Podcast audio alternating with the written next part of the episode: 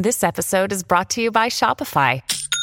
Forget the frustration of picking commerce platforms when you switch your business to Shopify, the global commerce platform that supercharges your selling wherever you sell. With Shopify, you'll harness the same intuitive features, trusted apps, and powerful analytics used by the world's leading brands. Sign up today for your $1 per month trial period at shopify.com slash tech, all lowercase. That's shopify.com slash tech.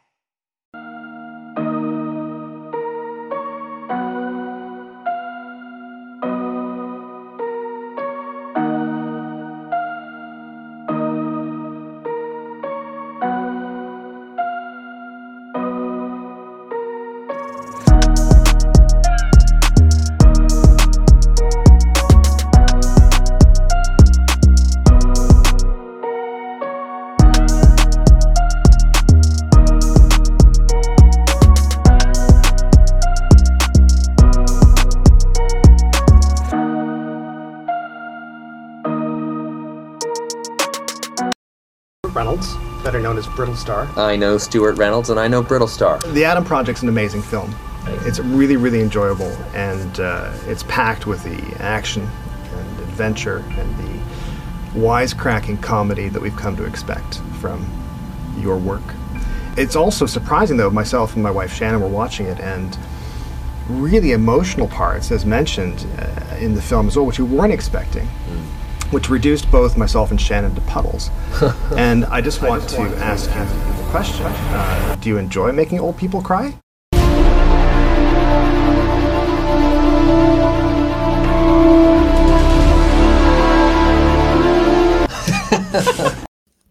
Um, that welcome to Blackballed, everybody. My name is James Di Fiore, and that was Stewart Reynolds, aka Brittlestar, um, just being his hilarious self. Uh, and I wanted to talk to him a little bit because there was there was a, a moment this morning where I was like, okay, they're both Canadians. They both have the same last name. Stewart and Ryan Reynolds are they related? Um, which would be awesome. And we're going to ask him right now as we welcome our guest. Stewart, what's up, buddy? How are you? Hey, I'm good, man. How are you doing? Thanks for having me, by the way. No problem at all. I I, I don't know whether to call you Brittle, Brittlestar, Stewart? What, what, what do you like to be called I during mean- interviews like this? I, I have uh, I answer to a lot of things, and actually, what's really funny is right before I came down to be on this uh, on your show, my wife started saying Stewart, Stewart, and I was like, I don't like it when you use my my name, but what do you call me normally? Is it like ass hat or something? Is that I I probably respond more to that maybe. What's funny I'm about the Brittlestar thing, though? is- Well, exactly.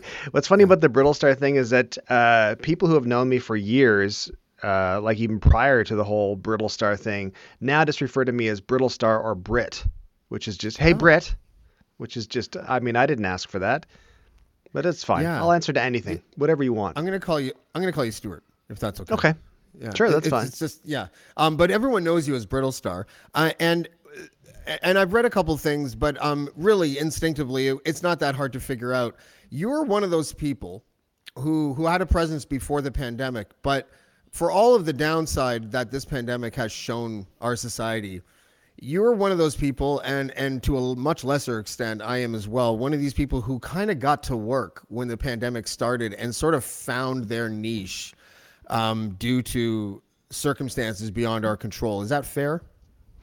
Yeah, I mean, I think in a weird way, uh, you know, the pandemic was horrible for lots of reasons. But I mean, um, what was weird for us is that that first week of the pandemic, so two years ago, essentially two years ago to this week, we lost like a year's worth of business, which meant like we had a bunch of branded content stuff and all that kind of stuff that just like just disappeared into the ether. And then it kind of we panicked. Then it kind of slowly came back, little bits here and there. But then what what became really evident was the idea that because I created and produced and edited and published content for my house, it was kind of like okay, well n- nothing's changed there for me. I just have to keep doing that. So I kind of like sort of stepped on the gas a little bit, and uh, I've been we've been really really fortunate, and it's been it's also nice to use a platform for good as well. Yeah, and you've been at this for almost a decade, right? You've been doing um, uh, Yeah. online content. What what is your career trajectory like? Like, where were you 20 years ago, and what were you doing? career. um, I, I mean, thought I was the tw- only one that would air quote career, but I guess not. so did you say 20 years ago? That's fascinating. I've never been asked. yeah, I'm 20 just curious ago. what you were doing. Like, I, I just, Yeah. I, I like to understand how someone got to where they were because I know that I took the road less traveled and it's not a normal story. So I just want to know, you know, like say, say at the turn of the millennium, what were you doing, and and how did you get end up doing what you're doing now? Yeah, so like in 1998, we started a business uh, primarily because I'd, I'd always essentially been self-employed since I was 19. I did like uh, I was a jingle writer and jingle producer, like for radio, um, which I did on my own in my parents' basement, and um, and then when I moved out, I continued that job, which was great.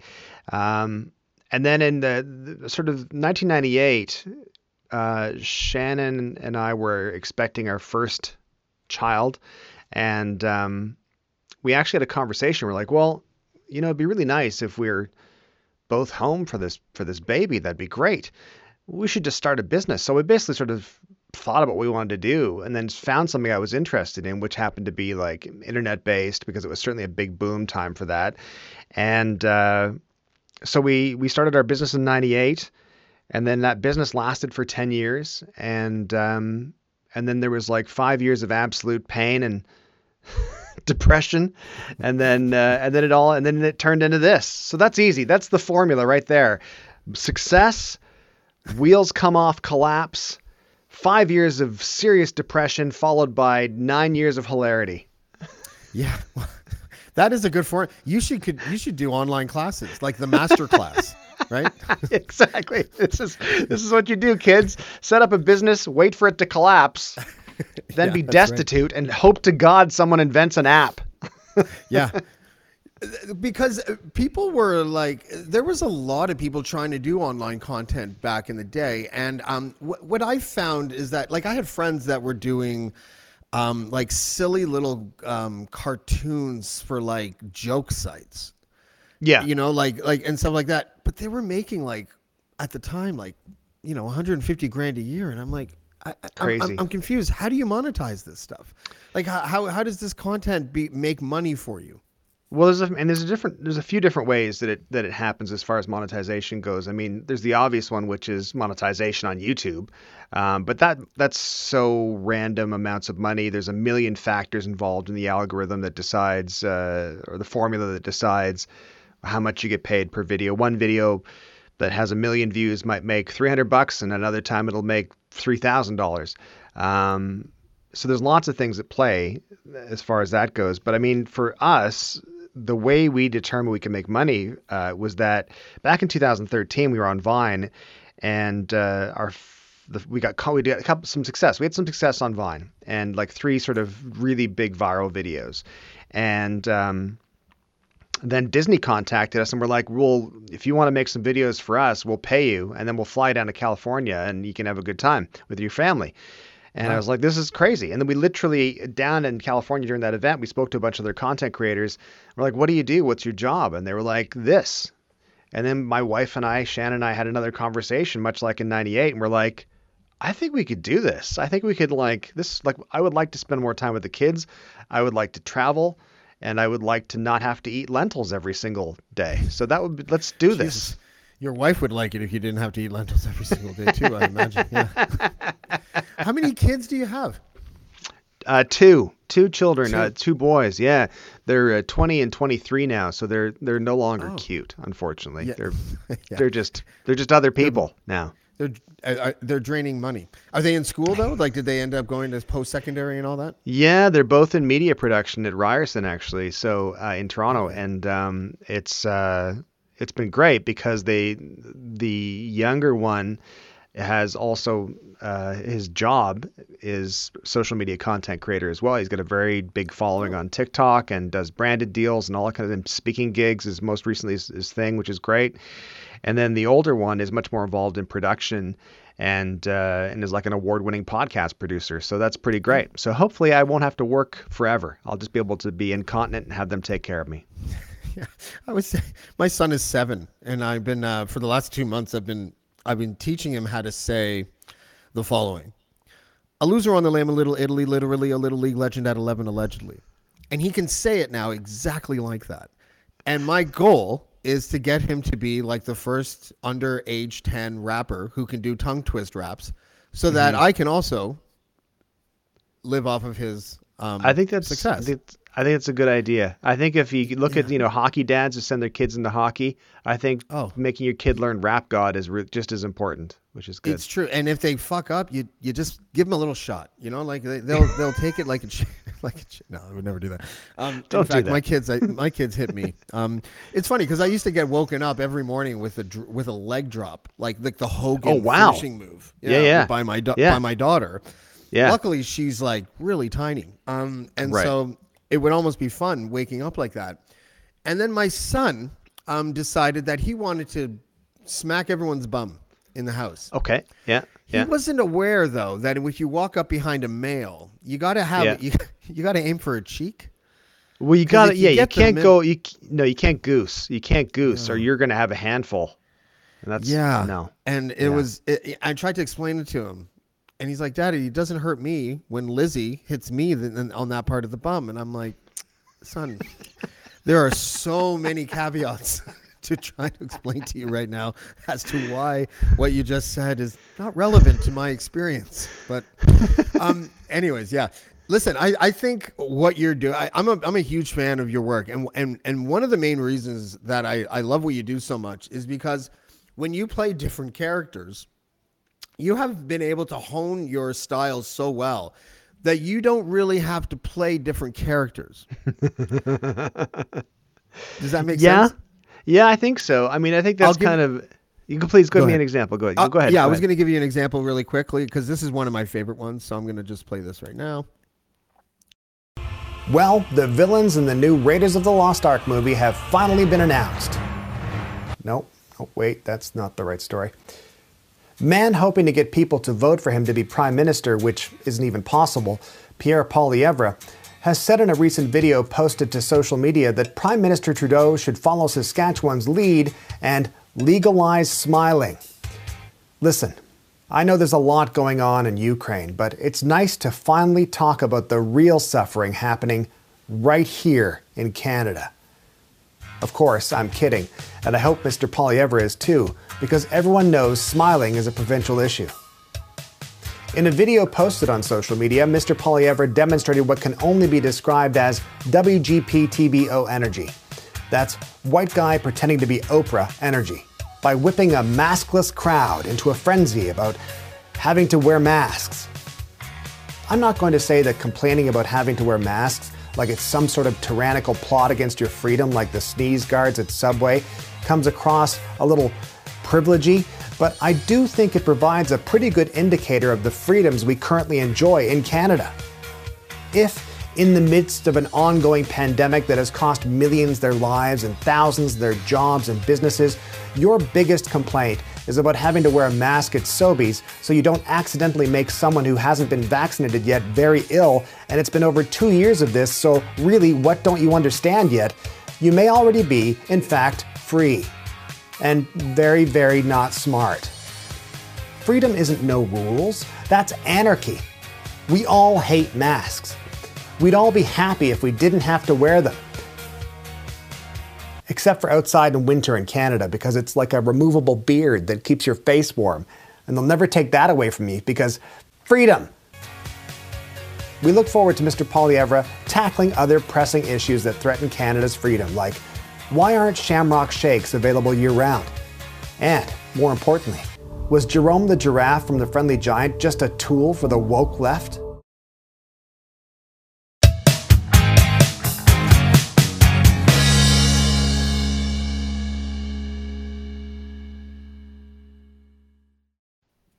It's always you. That wasn't the greatest example. The best examples are the ones where you play like the American and the Canadian who live side by side, and it's like, "Hey, America," "Oh, hey, Canada," and and it's like, you. I, I don't. I just don't know many entertainers and uh, or comedians or whatever um, that have been able to to sort of like harness only themselves when they Well, are that was like, I mean, that- like. I mean, it's kind of out of necessity, right? Because I mean, I'm uh, I'm not the greatest actor in the world. I don't know if you know that or not, but I'm not. I, I and think you're um, brilliant because of your. well, I simplicity. appreciate that. really, Um, yeah. But I mean, I I uh, one of the things when we started doing social media content creation as like a full time gig and really kind of leaning into it, one of the things that was evident to me was that I was going to have to make a lot of content. And I would do characters initially, and I was like, I don't, I can't keep this up. One because I suck at it, and then two because it's tiring. So why don't I just be myself? I'll just take a leaf out of like Jack Nicholson or Leo DiCaprio's or Jennifer Aniston's book and be like, ah, I'm just this is what you get. And God, yeah. I hope you like me. So that's kind of like been the that's been my mo. Has just kind of been be a slightly exaggerated version of myself in any direction. Ryan Reynolds is sort of like that. Like he's kind of totally. dude, and yeah, yeah. I mean, he's, he's and, obviously taken that idea from me. So yeah, clearly, no, uh, you know, no. I don't know. um, do you like? Are you friends with people like that? Like, is, are they just people that uh, that know you from your online work? I mean, there's a there's a really weird mix of people. Uh, I mean, I, I, Ryan and I only kind of know each other. It's, it was really nice. When we filmed that thing that you showed at the top of the show. Um, it, that was the first time we'd met in person. Um, so it was nice to actually meet, which was good. Mm-hmm. Uh, and he didn't go, "Who the hell are you?" which is nicer. Um, and uh, but I mean, there's like really weird things. Like I find like that's one of the cool parts about being on social media and creating content in social media is that if it gets spread out quite wide, you have these interesting people. Like you know, you've got like I've got like you know, like Ben Stiller or something, or or Yvette Nicole Brown or something, where it's like, this is weird. These people are even aware of my existence. That's pretty cool. Uh, but I don't know yeah. if we're. I mean, Friends is a big jump. So. Yeah. Um. Gerald Butts blocked me, so I know he knows who I am. right. So it's nice. you don't block someone unless you know them.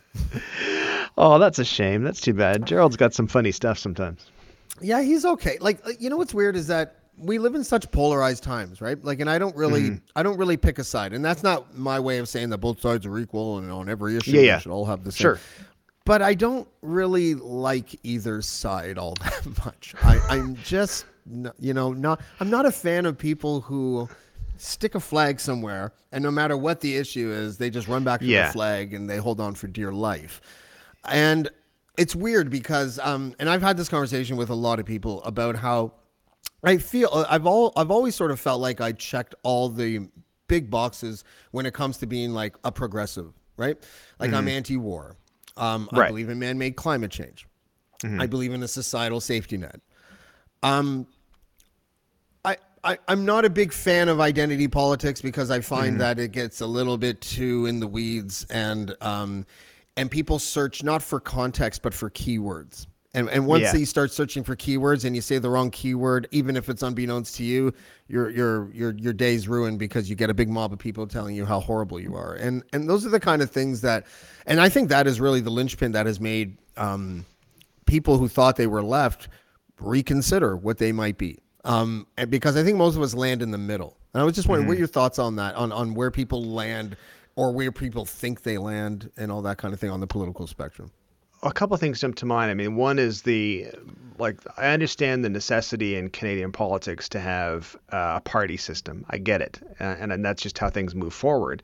Um, but I think that that's I, I, always apply the Groucho Marx rule, right? Like I, people are like, mm. "Well, you're being biased. You're just a liberal tool or something." You're, and it's like, no, I've never been a par- member of any political party. I have no intention of being a member of any political party, and I have zero intention of getting into politics. Because it sounds like the most god awful job in the world. Um, right. And I just really don't care enough about people to actually do it well. And uh, it's uh, so that's you know it's the Groucho Marx rule of like I wouldn't belong to any club that would consider me as a member would have me as a member.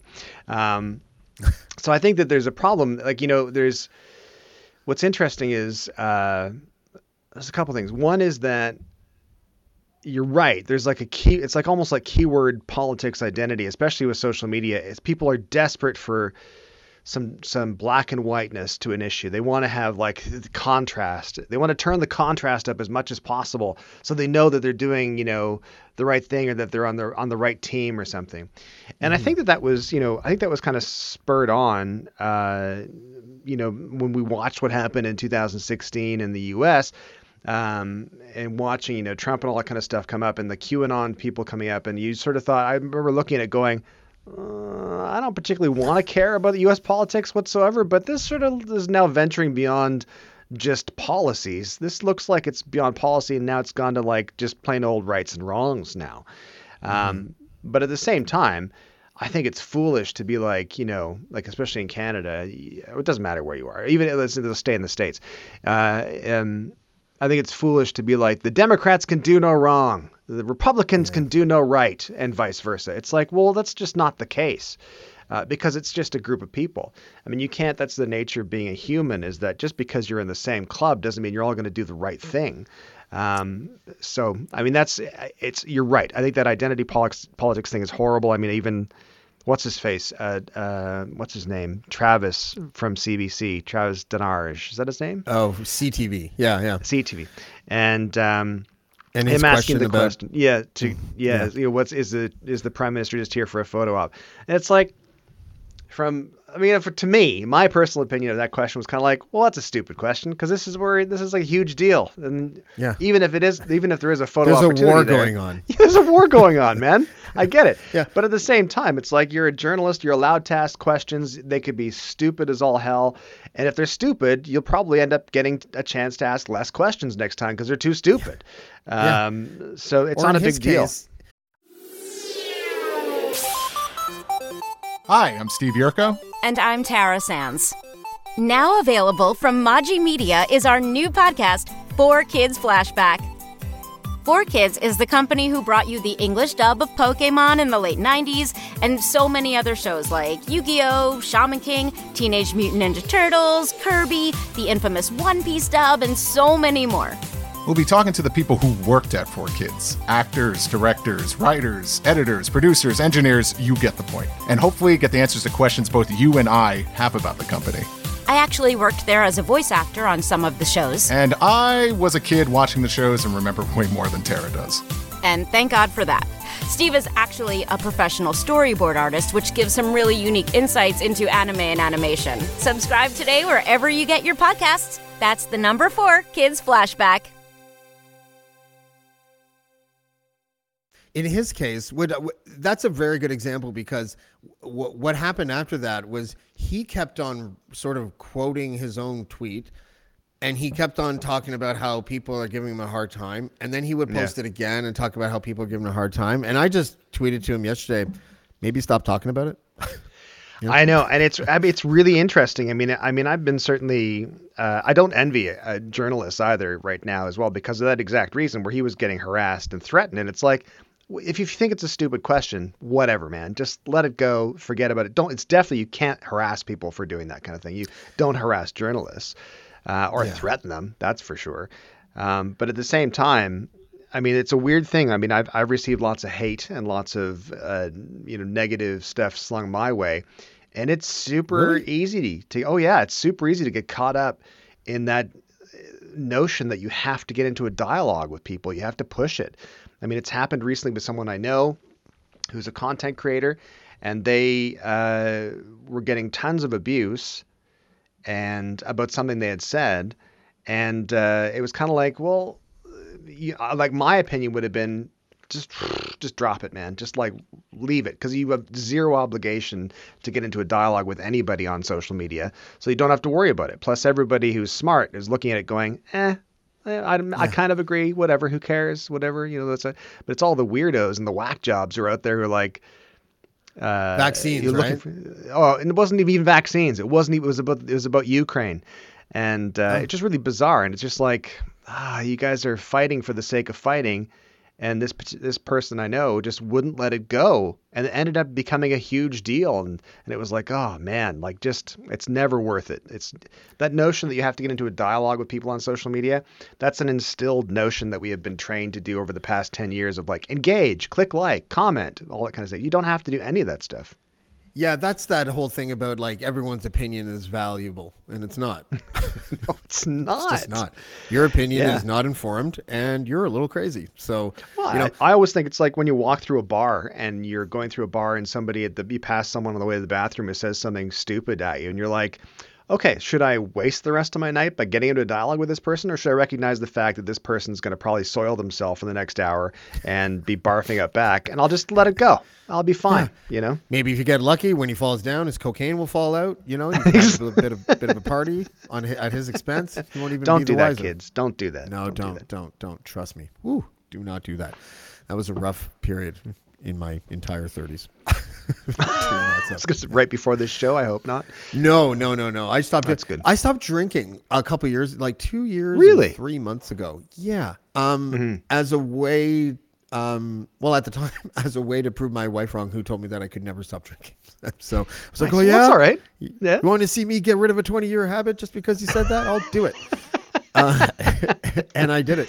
Um, and and I found that with uh, and also with that um, with alcohol was al- I don't know why I'm doing why I'm taking this left turn, but anyway, That's all right. alcohol was al- always that sort of first domino. So Yeah. it's like if if I'm drunk, then I'd probably do cocaine, but if I'm sober, I I, I definitely wouldn't. It was one of those Right. things. Um, s- what replaced all of the drinking and, and the drug use and everything was crippling anxiety. so Oh, it was, it's like, yes, I'm. What what what are these? Th- oh, feelings. Oh my goodness, I'm feeling all of the shit that's happened my whole life. And um, yeah, it's one of those things. I don't know if you've uh, you've ever gone down the road of drinking way too much and then adding a whole bunch of other stuff to it. But yeah, it's uh, it's yeah, I've been fairly fortunate, I think, in that. Um, I mean, I have there's elements to my personality that are, I ha- tend towards like addictiveness. Um, and uh, I know that my wife won't let me gamble at all, only because of one trip we took a, to a casino and when I, we were like 24. And I was like, yeah, but this time it's going to work. This time it's Yeah. going to work. And she's like, you're crazy. We're leaving and never coming back. And it's like, this is a good idea. Um, I've lost I mean, I have- 12 pounds in the last 10 minutes because of the sweat coming from my forehead. Exactly. Um, but I mean, I think that uh, I've been fortunate in the sense that it, you know, is, uh, drinking hasn't been. Uh, I haven't. I've never been a, a, a binge drinker. I've never been like a let's get hammered drinker. I've always been kind of like a yeah, I'm gonna have a couple beers. It's gonna be good, and then I'm gonna go home, and then Where did you that'll be up? it. Where did I grow up? Yeah. Uh, in Stratford, Ontario, right where right where we moved back to. Yeah, exactly. Oh, perfect. yeah. So you're a small uh, so- town. so- yeah, Stratford. I mean, Stratford is is. I've never actually been there, um, and I've always wanted to go just to go see the theater because um, a lot of people Mm-hmm. that I know used to go like every year, and then um, I guess Justin Bieber is your most famous export. Um, Well, is he someone that me. like? Yes, the second most famous export, Justin Bieber, next to Brittlestar, of course. Um, Exactly. i- He's a fixture though sometimes there, isn't he? And like you guys are kind of used Yeah. to having him around. Yeah, hey, Absolutely, Bieber. yeah. No, I, I think you know Justin. First of all, uh, Justin always got a hard time, um, and I remember him busking outside the theater before he went down to Georgia and all that kind of stuff, and and to Atlanta, and uh, you know, like you just knew he was crazy talented, um, and just phenomenally talented kid, and he. Uh, you know, I, I always think if when he was 19, I think it was, he was worth 65 million dollars. And I thought, man, if I was 19 and worth 65 million dollars, you wouldn't see me for dust. I'd be gone. I'd be you'd buying things, doing things, whatever. Whereas he came back, he would he would like do shows and like donate money to the food bank and help uh, people in town and and you know like all this kind of stuff where it's like you he didn't have to do any of that stuff, but he would come back and you know it was really fun when he was dating Selena Gomez. It like brought her back and went to like you know Madeline's Pubs. Diner, which is a great diner, and uh, but just like places he would go as a kid, where he's like, you got to come see this. And it was really weird to be like, hey, there's Justin Bieber and Selena Gomez in Madeline's front window. That's weird. So yeah, cool. I think Justin Bieber is like one of the most talented human beings on the planet. Like, I, I mean, Yeah. Like when he when he first before he became famous, I remember seeing his YouTube videos. This must have been just right on the cusp or whatever, Yeah. just before he sort of became famous. And I was like, Jesus Christ! Like I I kind of wanted not to like him because when I was young, Sure. um, yeah, it was New Kids on the Block and stuff like boy bands Mm-hmm. and everything, and like my um my music was like I only listened to hip hop and so like I used to just like constantly harass the girls in my school for liking new kids on the block. I'm like they're awful, blah blah blah. And so I had a weird reflex when Justin Bieber when I first discovered him and I had to actually like tell myself to shut the fuck up because this kid it was talented. Like he could play guitar, he could play piano, he could sing, he could Yeah. rhyme, he could dance, he could do all of these Yeah. amazing things. Um Uh, uh, you know, and and Jesus, if I had sixty five million dollars uh, when I was nineteen, I would have been dead in a week. There's no question. no, right? I can't imagine that kind of pressure, right? Like the pressure to be able to do whatever you want would have been insane. But yeah, no, Dude, he's I'd a still be dead. If anyone's out there wants to give me sixty five million dollars, don't, because I'll be dead. I still haven't. Uh, but you should give it to me if you're looking to give sixty-five million dollars away. I would last at least two weeks uh, I, I at this definitely age keep now. that in mind. Yeah. Yeah, that'd be Um, great. So I, I joked with an email um, that when, when I asked you to come on about how, um, um, and I'm not really truly, uh, tr- well, I okay. I'm trying to create characters for um, to to launch my TikTok account because Okay, I've been sure. avoiding I've been avoiding TikTok like the plague. Yeah, um, because I just feel as soon as I saw Jagmeet Singh, shuffle, and jive, I was like, I can't fucking, I, I can't do this. You know, like I'm too old for this or something. You know, but um, I got some. So you are the expert, as far as I'm concerned, of like creating characters to get a sort of a political satir- satirical point across. um, I'm a little less subtle, so I just Yeah. wanted, I wanted to play the very first Sergeant Oh, yeah. Cletus video that I. Okay. I'm not sure if you've I'm seen ready. this or not because it was on YouTube, and Right. um, so I have two videos. I'm going to show you the first one, and Yeah, I want you to be like brutal. Okay. E- Okay. e- All right, brutally brutal. honest, no matter what. Okay. Here we go. And, Okay. and he's a he's a supporter of the convoy, as you'll soon see. Okay. Oh, hey, how's it going? I just want to tell everybody that the Trucker Convoy 2022, and there's a hashtag in front of it. It's called a hashtag. It's not a hash brown, Randy. Not a hash brown, bud.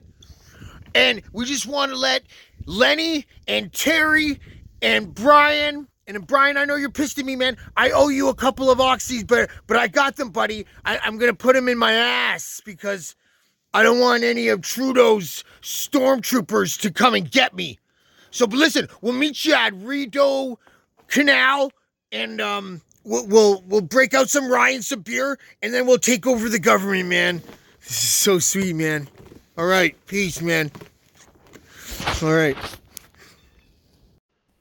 It's a work in progress. I love it. It's fantastic. best. I, I, I, I, I, I, I don't have any training, as you may have guessed. Who does? Who does these Yeah. days? but it's so much fun. Like this is why I admire you so much because like what I what you just saw is like a bastardized version of what you do, and it's your job. Like Yeah, yeah, no, I'm like crazy lucky to be able to do it. I mean, I think, I mean, that was great. I enjoyed that. It was really funny. I mean, the thing is, with especially the, the notion you have to keep in your head with social media and digital media in general is that it's like the, the means of production are so cost effective. They're, they're almost negligible. You mm-hmm. probably already have a phone with a camera and a video capabilities and audio capabilities and and it's like you've got a TV studio in your pocket and a TV network in your pocket. You can just distribute that thing out to millions of people, eh, and, which is phenomenal. And I think that the key to remember is that you you just the only way you can turn something into something that's a commodity or saleable or marketable is by continually doing it. Um, it's the train's got to be leaving the station. You're never going to be. It's not like you're going to get to a magic point where you're like, okay, good, now it's ready. It's ready to take it out to the masses, and people are going to love it. Because it doesn't matter what you do, someone's going to think it's crap, and someone's going to think it's genius. Um, so just keep creating, just keep doing stuff. You know. Yeah, it's it's um uh, you, you I, I don't want to overstate this, but like I am truly inspired. Like I go every day to see if you've posted something new. Oh and wow! I look at it Thank you. and, and and and I really do because I think again, like I- don't think there's a lot of people that can do what you do. I'm certainly a person that um wouldn't attempt to do it the way that you do it because of the ambiguity behind your characters. Like it, Hmm. the- my favorite one, I don't have it queued up. Uh, I've had a lot of issues trying to upload videos today, but um the where you're swimming outside of the I think it's the Titanic. Oh yeah, yeah, yeah. We're like, outside the- that must have been so much fun to film because literally you're just like, It's Um, the worst swimming action ever. It's green screened. I'm doing this, and it's it cuts cuts off across the arms. And I realize I have to keep my hands up. and I'm just sort of pushing the air aside. yeah, and it's you like treading water beside you as you talk to both of yous. Yeah. and I'm just like, oh man, like, did you have to come to uh, the realization that? hey, instead of trying to play other characters, I'm just going to constantly be me, tweak it like 6% so I can put on an, a slight American accent here and there. But otherwise, it's like, did someone have to tell you to do that? Or were you just like, I think I'm just going to be me the whole time and that's going to be hilarious in and of itself? I think it, for, for myself, it became uh, evident that the wilder I made the characters, the less convincing they were. And it became more about the wildness of the character and less about what I was saying, like with the actual message or the content or whatever. And I think I'm in that stage right now.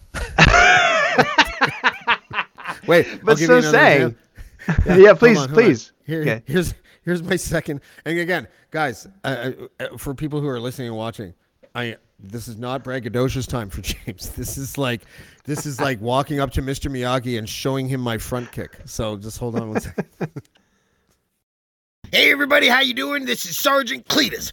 Now, I just want to reiterate what was said at the convoy just yesterday when they were talking about Justin Trudeau, and what they were saying was that he's got a mind of a 22 and the world's like a 357 Magnum. That's right. Hold on, hold on one second. Randy, Randy, buddy, you don't have to drink out of the jerry can. Not, not out of the jerry can. There's a bottle right there with gasoline in it for you, bud. Anyways, now we're back and we're never gonna leave, man. it's gonna be awesome. And and what we're gonna do by the end of it all is that we're gonna put this coronavirus on ice.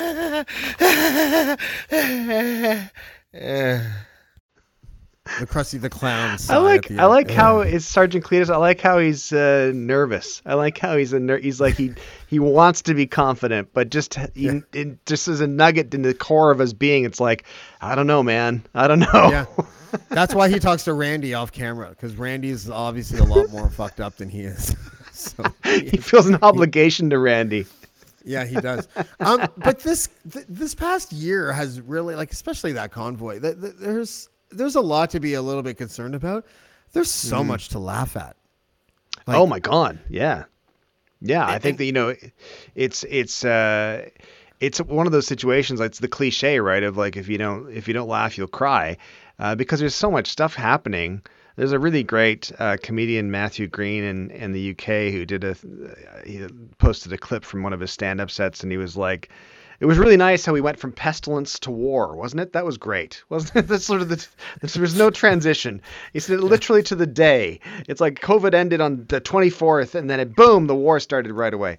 Um, yeah. So I mean, you you there's a ridiculousness to that ridiculousness to that, and there's a ridiculousness to life in general, right? And I think that's kind of the that's that's the thing. If you can tap into that, people are like, oh yeah, it is ridiculous. I can take a breather now. There's some comic relief, which is good. So it's really important to be able to do that. I think. Where do you think our media um, comes into play when it comes to how ridiculous things can be these days? Again, I'm not like the yeah. Fox News is aside because um, they're they're easily. Actually, that's a, let me rephrase. The, the it's easy to identify Fox News as like an obvious problematic network. Like uh, it's mm-hmm. just it, it, it's it spews like a lot of uh, things that aren't factual. It's it's very ideological. Obviously, it's a conservative, like hardcore conservative network. Um, what I think people have trouble with is is identifying the other side of media mm-hmm. and w- how it's ridiculous because it's not ridiculous in the exact same way as Fox mm-hmm. News. Mm-hmm. So, um, you know, like if you, I'm going to use the American network as an example because it's the easiest one. Uh, MSNBC spent um, most of the end of the Obama years um, chastising the intelligence agencies and people who led them because of things like the Snowden revelations. And so mm. they were like they were they were openly saying things like, you know, perhaps James Clapper belongs in prison for lying to a Senate committee about whether or not um, Americans were being spied on by their by their intelligence agencies. Mm. And then when Trump got into office, they were they they had him as a as a contributor. Mm-hmm. Yeah. And never questioned anything he said. you know, and, and and it's that kind of ridiculousness that people are not um are not really attuned to because they they they they define Fox News as ridiculous. They're like, well, there's nothing on the left that's like Fox News, but it's just mm. a different style of ridiculousness, isn't it? Oh, for sure it is. I mean, I think that it goes to the like when you think about television news specifically, actually a TV or newsprint, um, it's uh, very much the if it bleeds, it leads. It's meaning like it, it doesn't matter whatever sensational that'll make make people you know linger longer on the newspaper or will make them stay longer on the TV channel. I mean, that's that's kind of what they want because they want to make sure that they can sell ad time. And I mean, that's just part of business. It's just kind of it, really. It's kind of like with the, uh, you know, um, covering, let's, I'm not going to say the trucker convoy or something like, but the occupation in Ottawa or at the Ambassador Bridge or out in, you know, Manitoba or wherever. Um, it's like this is a very, very small minority. It's still an important story to cover. It doesn't require maybe that much coverage because it, impact wise, it's, it's big. Um, but we've kind of we don't need to like hear from them because we know it's the wrong thing. Uh, but at the same mm-hmm. time, they need to. Uh, there's an obligation for the news to cover that stuff. But at the same time, if it's exciting and people watch it, then they're going to cover more of it. To me, from a social media perspective, I mean, I have a really big issue with algorithms. I I think that algorithms are are uh, you know, the reason that we're kind of in this mess with social media and disinformation as it is because I mean disinformation's always been out there. Like I've been on online since '92, and you could go on Usenets and find whatever you want, any kind of thing you wanted, but you had to go look for it, as opposed to uh, you know. Um, happening to it's like it'd be like if in 1992 I went to a Usenet about uh, I don't know UFO crash lands in Saskatchewan and then I would see nothing else after that ex- except for UFOs crashing everywhere, and I'd be like, God, it's happening everywhere. The whole this is what's going on now. yeah. Look, it's everywhere. It's all over the Usenet. Of course, that wasn't the case. I'd have to keep go looking for this information, and I think the problem is you've got people who are who see something about like right now it's the the bio labs in Ukraine and and yeah. uh, and it's like there's there's biolabs there, but this has been explained before a million times. But then you search for that stuff, and then the, the algorithm's like, oh, we got here's some more crazy stuff we can show you. Check this out. Yeah. And then you believe that's all there is. I mean, the big thing recently for me is on Twitter with the home feed and the latest tweets on your app. Yeah. At the top, there's a home feed which is algorithmically curated to what it thinks you'll like, and also tweets that you might have missed. So, yeah. tweets you might have missed good service in a sense that you might have missed something, you know, from a few days ago or whatever. That's whatever if you want to explore some more stuff. But the algorithmic portion of it, it's like it's a, it's night and day between your latest tweets from people you follow and home. And that you can go to home and think, oh God, it's all happening. Like this is the end of the world. This is really, really terrible. Until you yeah. step away from that and go, oh wait a minute, that's not the accurate picture. That's just kind of what it thinks I want to see, which I do not want to see. Have you ever thought, I'd love to have a podcast just like this one?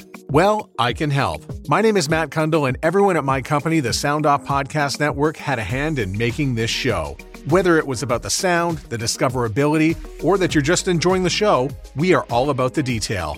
If you think you have a podcast in you, reach out to me via email, matt at soundoff.network, or check out the website and become one of the great podcasts we work with at soundoff.network.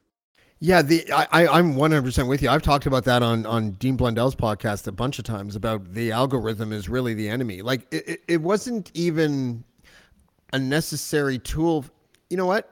It was it was a necessary tool for um, YouTube and for Facebook and Twitter to to keep us divided, but it didn't do shit for my viewing pleasure. Like I I, I don't no. hit the sidebar ever anymore there's no rabbit hole for me to go down to that makes sense. It's all a repeat yeah. of what I've just watched, just packaged differently. Yeah, I mean, I I mean, YouTube. Uh, YouTube's kind of a special case because they're not a social media platform. They're a video uh, distribution site um, and a search engine. Um, so they they had a better need for algorithms, but at the same time, I mean, there's better ways to do what they do. Um, and I mean, it, it, was uh, they they actually YouTube actually flew me down to California about five years ago um, to take part in this like talk and meetings about how they wanted to encourage me to build my YouTube subscriber base and and invest more time in YouTube. And um, they're really lovely. They're really great. But then like one of one of the, the guys said to me there listen, I love, I'd done a series called World's Most, and it was like maybe seven videos or something that I had made. I really tried hard on them and stuff. And just interesting sort of trivia things like world's most expensive treehouse, really weird stuff, uh, like nonsensical, silly stuff, and um, and so I did that, and uh, and when I was down there, they said to me, "We love the world's most series. It's amazing." And I was like, "Oh my god, you guys watched it?" Because I was getting like 300 views a video at the time on those things, mm-hmm. and I was like, "Yeah, uh, that's amazing. Thanks for watching." Like, we think if you want to do really, really well, if you want to take a look at the trending, maybe if you did something on slime, because slime was really big at the time, do something on making like homemade slime. I'd be like, "What? What?" You want me to just like not do my show and do something else instead? Yeah, like do the stuff that people are already looking for. I was like, well, as a creator, that's like zero interest to me. That idea of like, it's very industri- it's very industry focused way of looking at it. It's like the music industry saying, this song is a breakout hit that came out of nowhere and sounds like nothing else. Let's make 50 more songs that sound just like it. Um, yeah. You know, it's that idea.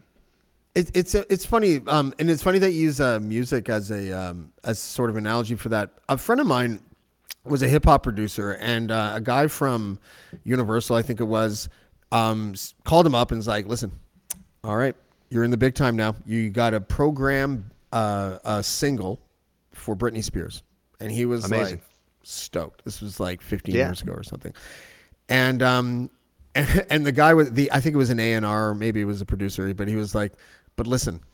I know you're a hip hop guy, but I don't want you to make this like a totally hip hop track. and, the, and my buddy was like, okay. And then he's like, and then James, you know what I did? And I'm like, got the dirtiest hip hop beat you could find and send that to him. He's like, exactly. And they took it. And he called them and he was like, thank you for not making yeah. it too hip hop. And and yeah. everybody's like, it's the most hip hop thing I've ever sent anyone. and yeah. so, it, the the what's interesting about that is that um, I think sometimes uh, the the people in the know um, you know they, they give advice like that like content advice like that and um and you probably could have turned around the next day and did something that you wanted to do and it could have gotten like a few hundred thousand clicks and it had nothing to yeah. do with his advice right like he yeah. wanted you to be able to take like what was hot that day make a quick video flush it out because the seo would still sort of complement whatever it was that you were releasing yeah, I think there's also that notion that, uh, especially anything that's related to media and the arts, and they want to they want to uh, monetize that and quantify that. I mean, business works best when you've got projectionable uh, numbers and bottom lines. You know what's going to happen. Do this, do this, do this. You get this, and uh, of course, that's just not how it works. I mean, I think that sometimes it works like that, uh, but at the same time, it's it's from a creative perspective, it's like, well, people are just going to get tired of me and move on to somebody who's brave enough to do something original instead. Like um, something about slime. Exactly, exactly. So I mean, I mean, at the same time, it's just. I mean, I, I think there's there's people that we know that we're friends with who ha- have been creators since like when we started, who have made millions of dollars by doing just that, by being like, I don't, ca- I have no desire to make anything creative to me. I just want to do what people want and I will just sell them that. And they've done really, really well. And I don't have any, I mean, there's obviously a little bit of business, bitterness there. Um, but at the, at the same time, it's like, if you can do that, great. I would love to be able to do that, but I just can't, I can't get my head around that idea of, as someone who's trying to be creative. Like the reason I do what I do is because I get to wake up in the morning and go, I want to do something like this today. And I just get to do it, which is pretty amazing. I don't want to be like, okay, what do I have to do today? I don't want to be in that situation and it might not be as current as slime, um, but it's still current, right? Like you're taking issues that are important to us right now. You're taking like um, big issues, big tent issues, like the pandemic. You must have done at least a couple dozen videos that sort of relate around that sure. topic. So it's not like you're not current. Um, you know, it, it, like they would be asking you to do like a Joe Rogan video or something like that now, probably, right? Like, well, there's a like little that. bit of that, yeah. I mean, like, I, you know, I have a podcast, and it's very much just a conversational podcast, and it's kind of, it's there's going to be another aspect to the podcast that's going to be a bit more current affairsy and a bit more uh, zeitgeisty, uh, as opposed to just conversations, and um, it'll be interesting to see how it goes. But there is that notion of like, you know you look at your Russell Brands and your Joe Rogans, and they're very good at what they do. It's not for me, but they're very good at what they do, and I find it a little bit. It's like I, I sort of feel, and all those types of people, I sort of feel like I feel like probably could pretend to do that for one or two episodes and do it really, really well. Um, but I just don't. I don't feel good about it.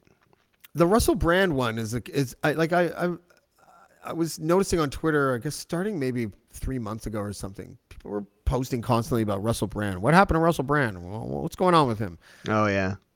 And I don't know if he's changed or if we've changed. Um, like th- there's and even the Joe Rogan stuff. Like I I have a hard time, and then we might um, differ on this. Uh, I have a Hmm. hard time blaming Joe Rogan for things because he says Mhm. shit on his podcast. I just have Yeah. a hard time do- doing it. Sure. I, I grew up. Do you remember Charles Barkley d- had that deal with Nike? And his entire tagline for the entire campaign was, "I'm not a role model." Right. So yeah. stop- Yeah. Yeah. Yeah. I, I I'm I'm very much like I don't agree with a bunch of stuff that Joe Rogan says. I don't hate him, but I also Yeah. don't think that he is like the cause of people dying from ivermectin overdoses. Right. You know? And so I have a heart and again, I feel like it's polarization. I feel like if you either hate Joe Rogan or you love him. And I'm like I'm like I, I like him as a friend. yeah, exactly. I don't feel that strongly about him either. That's I mean that's kind of my view on him as well. Is like he, like I said, he's very good at what he does, and Mm-hmm. I don't have any strong opinions about him. I, I, in particular, I would say if someone said, "Do you like him?" I'd be like, "Not really," but I mean that doesn't matter. I don't have to like him, and he doesn't need me to like him. That's fine. Um, but I think I that, used to like him a uh, lot more. I used Oh, I- I Fear used to- Factor was great. Fear Factor and News Oh, Radio. I'm not going back that far, but yeah. No, I mean like I used to like his podcast.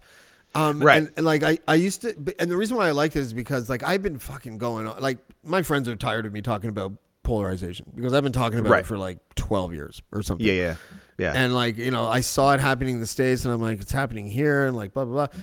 And so, I, what I liked about Joe Rogan is that when he had people on his podcast, like, like I never actually sat there and was, is he left wing or is he right wing? Like, you know, Yeah, he yeah, hunts, yeah. but he also Yeah. really likes Bernie Sanders. Like, I, you know, Yeah. it wasn't something that I thought. And now I feel like we're like, this invisible force is like telling us, ordering us to pick a side. Yeah. Well, I think it was really difficult. Sorry, go ahead. Sorry, I let you No, no, that, uh, I was done. Yeah, go ahead. Um, but I think the thing that's made it really difficult is the fact that uh, when the pandemic hit, I think those of us who kind of got it and understood how viruses work in general, Oh, suddenly don't know how they work. but that idea of like, uh, it was no longer a situation of like we can disagree and that's okay. It was like we suddenly were forced to care about what everybody did. And it's like I don't want to care. I don't want to care what someone does with their own body. Like I, I, whatever, man, do your thing. Except now we're in the situation where it's kind of like, well, if those people don't get on board, we're all stuck in the same thing. And it was like, shit, I don't want to actually care about this, but now I have to care. So then it made it. I think people kind of, you know, it made it easy to kind of be like, well, he's he's a terrible person. It's like I don't think he's a terrible person. Well, he might be a terrible person. I don't know. Maybe I don't know him. Yeah. Um, but at the same time, it's kind of like. Uh, if this was anything else, like you mentioned the ivermectin thing, it's like if that would be anything else to me, I'd be like, whatever, man. I don't care. Don't get the polio shot. I don't care. Don't get it. It's fine. It's up to you. Yeah. um, but this, it's kind of like, ah, now you're just going to be one of these people traveling around who's going to maybe give it to someone who gives it to someone who ends up giving it to my mom and dad, and then they die. And I'm like, damn it. Um, You know, so that's, I think that was the, the divider. But imagine the, fact video possibilities that you could put out after something like that happened. dark black background, soft piano music. I'm there. I'm there. I'm You know, there my already. parents may have died, but I got a half a million hits on this motherfucker, so That's I'm right. pretty happy exactly. This must have cleared about two grand in monetization. yeah, yeah. What's with that? Like, so uh, I, I've I've heard horror stories about um, YouTube and like how many millions and millions of views you need in order to make like ten bucks. Uh, do, is there a scale that is is it different for everybody? Like, do, or do they have a standardized scale?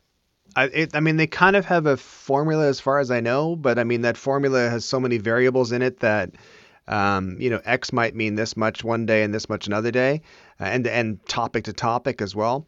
Um, so it's as I was saying, like you could have a video that has a million views that makes you 300 bucks, and, and another video with a million views that makes you three thousand dollars. Um, it really depends what else is happening. That's one of the interesting things about social media is that you have as a content creator as I was saying, the, you've got a television studio and a network in your pocket, Um, but that also means you're competing with every single other piece of content in the world, meaning like everything on Netflix, everything on terrestrial television, everything on the radio. It, it's like one of my favorite stories is, uh, which I always keep in my head whenever I release something and I think it's going to do well and it doesn't do well. I think to myself, okay, it's it might be the content, it might just be crap, but it also might have nothing to do with the content. It might might be all marketing. So one of my favorite stories is uh, David Hasselhoff, one of my longtime Twitter followers, who I think is fantastic. Um, hey, Dave, and uh, he he had bought Baywatch, and then he had that was a really smart move. And then he also created to like capitalize on that. He he made this TV special, really glitzy, a bit of a 80s 70s leftover idea, but a glitzy sort of TV special variety show type of thing, and organized and negotiated time like airtime on a big network. And it was going to be a big deal. And he was so ready. He was so ready.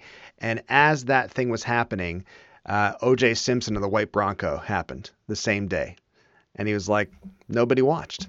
Like nobody watched it because it was like, who's going to stop watching the Bronco situation, OJ Simpson, to watch my thing? You know, it's so that I always think to myself, that could have been the best TV special in the world. But because if it went out on any other day, it could have done crazy numbers. But well, lucky can't for him, um, his daughter filmed him drunk eating a hamburger about a decade That's later, and it all worked out well. exactly. It's that's the kind of sex tape I would have released probably. Yeah. Have no sex in it. It would just be booze and Brit- burgers. Brittlestar in a burger. That'd be funny. Um, did you? Um, did you? Were you caught up in the OJ stuff? Because I, I, I, have a I mean, pleasure. yeah. I used to come home from high school. I was in high school. I used to come home, and it was the first. I used to skip high school to watch the OJ trial.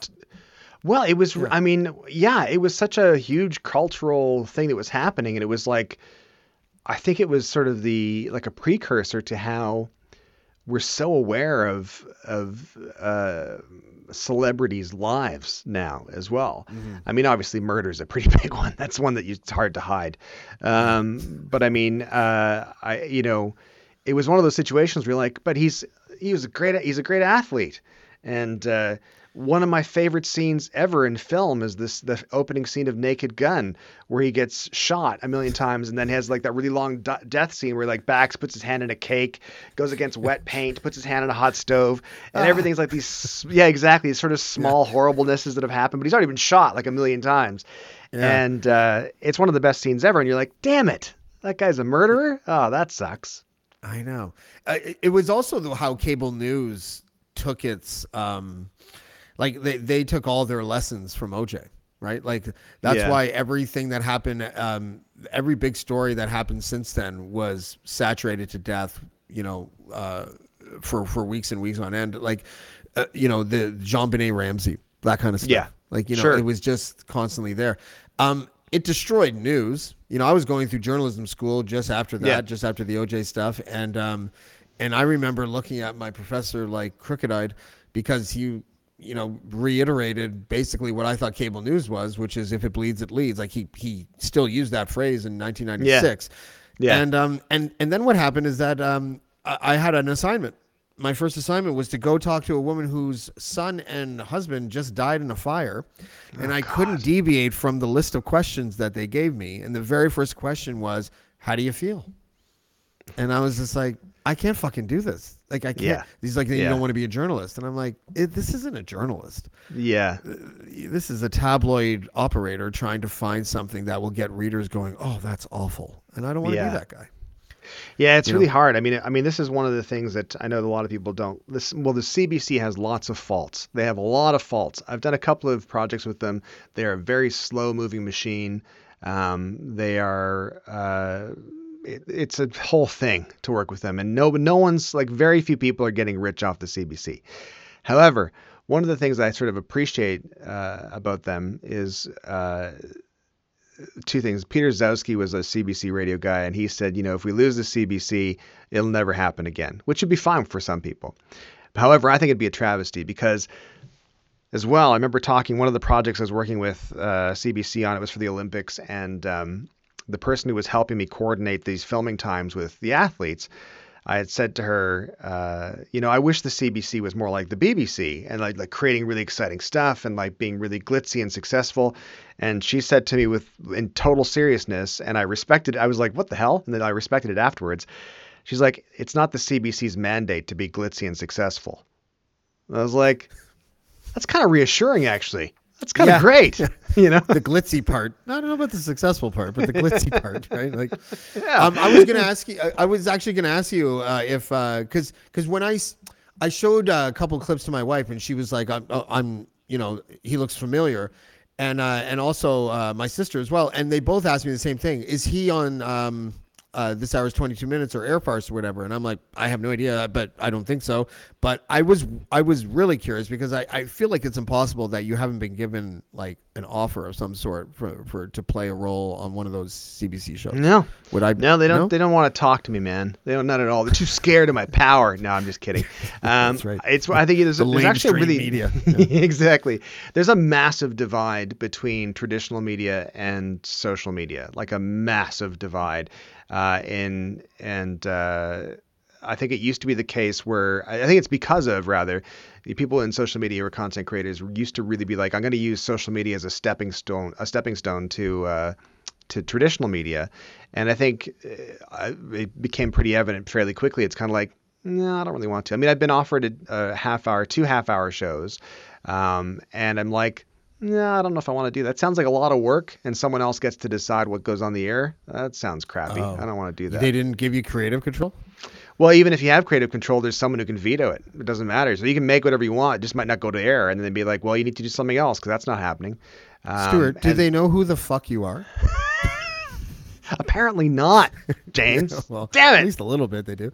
Um, before I let you go, I wanted to like um, I I opened with that whole Ryan Reynolds thing, Yeah. and the reason why I opened with that actually is because I watched the Adam Project the day before I saw that clip.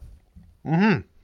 I fucking cried, I know. I know. and I was and I was like, and I literally thought until I saw your clip, I'm like, I got, I gotta keep this to myself because I don't think anyone else cried. but I did. It was all the family shit. It was all the father son Yeah. stuff. It was Oh like, yeah. You know because I, I i didn't have a greatest dad and we were estranged when he died and like you know my mission in life is to be a decent enough dad for my kids to like make sure that they follow everything their mom does and ignore me but Yeah. like i i you know wow i couldn't believe that I, first of all i'm crying in a ryan ryan reynolds movie which is embarrassing know. as it is, enough right but Yeah. but it was powerfully sad It was and like i'm I think i'm that not the only one yeah it was like a sucker punch, right? Because his films are always sort of like a bit sort of cocky and uh, you know smug and i didn't cry in deadpool you know no, exactly. Not one tear shed in Deadpool. yeah. a lot more Um, death didn't cry Well, one or two didn't cry at all. Um, but then this one was like, yeah, I mean, it's it's so. I mean, that's I think that's why I liked the film, which was good. It was, I mean, it was obviously kind of an homage to so many other films, like you know, Empire Strikes Back and Guardians of the Galaxy, and uh, you know, Back to the Future, and all that kind of stuff. Um, but I mean, that's great. There's no, I mean, who cares? That's that's usually you get the best stuff when you do homages. So that's that's fantastic to me. And I think uh, Ryan Reynolds um, might be, if he's not the inventor, he's the perfecter of the, where there's like a second or a half second in the movie where real life peeks in and then gets out a second. So so when he's like, you mean like Biff and Back to the Future? He's like, don't. Yeah. And and that's for us, right? Because he's like, uh, Totally. don't bring up other, yeah. And I like don't that. I. I I don't think anyone else does that the way he does, but. Oh, he's. I mean, he's a he's a crazy, super nice guy, and Mm-hmm. phenomenally generous in so many different ways, and uh, and crazy talented as well. I mean, you know, I have a we have S and G, which is a, a a line of like vodka that's like got a hint of butter tart flavor to it. And the reason we started doing that is because he had sent me a case of his aviation gin, and I was like. Well, if he can do it, I can do it. So that's you know I, I admire him a lot. Even though he's younger than me, I look up I look up to him. So Yeah. Well, he's very tall. He's he very tall. it's like six four, maybe. I think You're It's not tall, tall. enough. I'm imagining. No, well, thanks for saying that, James. I really appreciate that. I'm that. five six, Um, dude. Trust me, it's okay. You're gonna. Oh, that's fine. good. I'm five ten. There you go. Whew. Okay, Oh, well, good. there's- I always think that the guys that are, I'm like, this guy's got to be five four. No, five ten. I'm still the shortest guy in the world. So. Um, Stewart Reynolds, aka Brittlestar, dude, it was amazing having you on the show. Um, I suggest everyone out there to continue to uh, to watch his videos. I think um, I think what you're doing is not only really creative and, and fucking hilarious, but um, sorely needed uh, in this day and age. And uh, I thank you for joining me here on Blackballed. Thanks so much, Rob. Man, it was lots of fun. No problem, man. We'll talk to you soon. Um, I I love him. I do. I love him. I love Stewart Reynolds. Um, he's a he was a great guest. Uh, I, I I strongly suggest everyone, uh, if you haven't already, familiarize yourself with Brittlestar. Um, he's that good, and um, and yeah, uh, I, it was a thrill having him on. Uh, tomorrow on Blackballed, I will sit down with uh, controversial veteran journalist Sue Ann Levy and we have a lot to talk about, including uh, uh, the latest sort of chapter in uh, the ongoing Mike Bullard saga. Um, and uh, yeah, don't miss that because that'll be fun. Uh, thanks again for uh, joining me, Stewart Reynolds, aka Brittlestar, and we'll talk soon. Okay, cheers, buddy.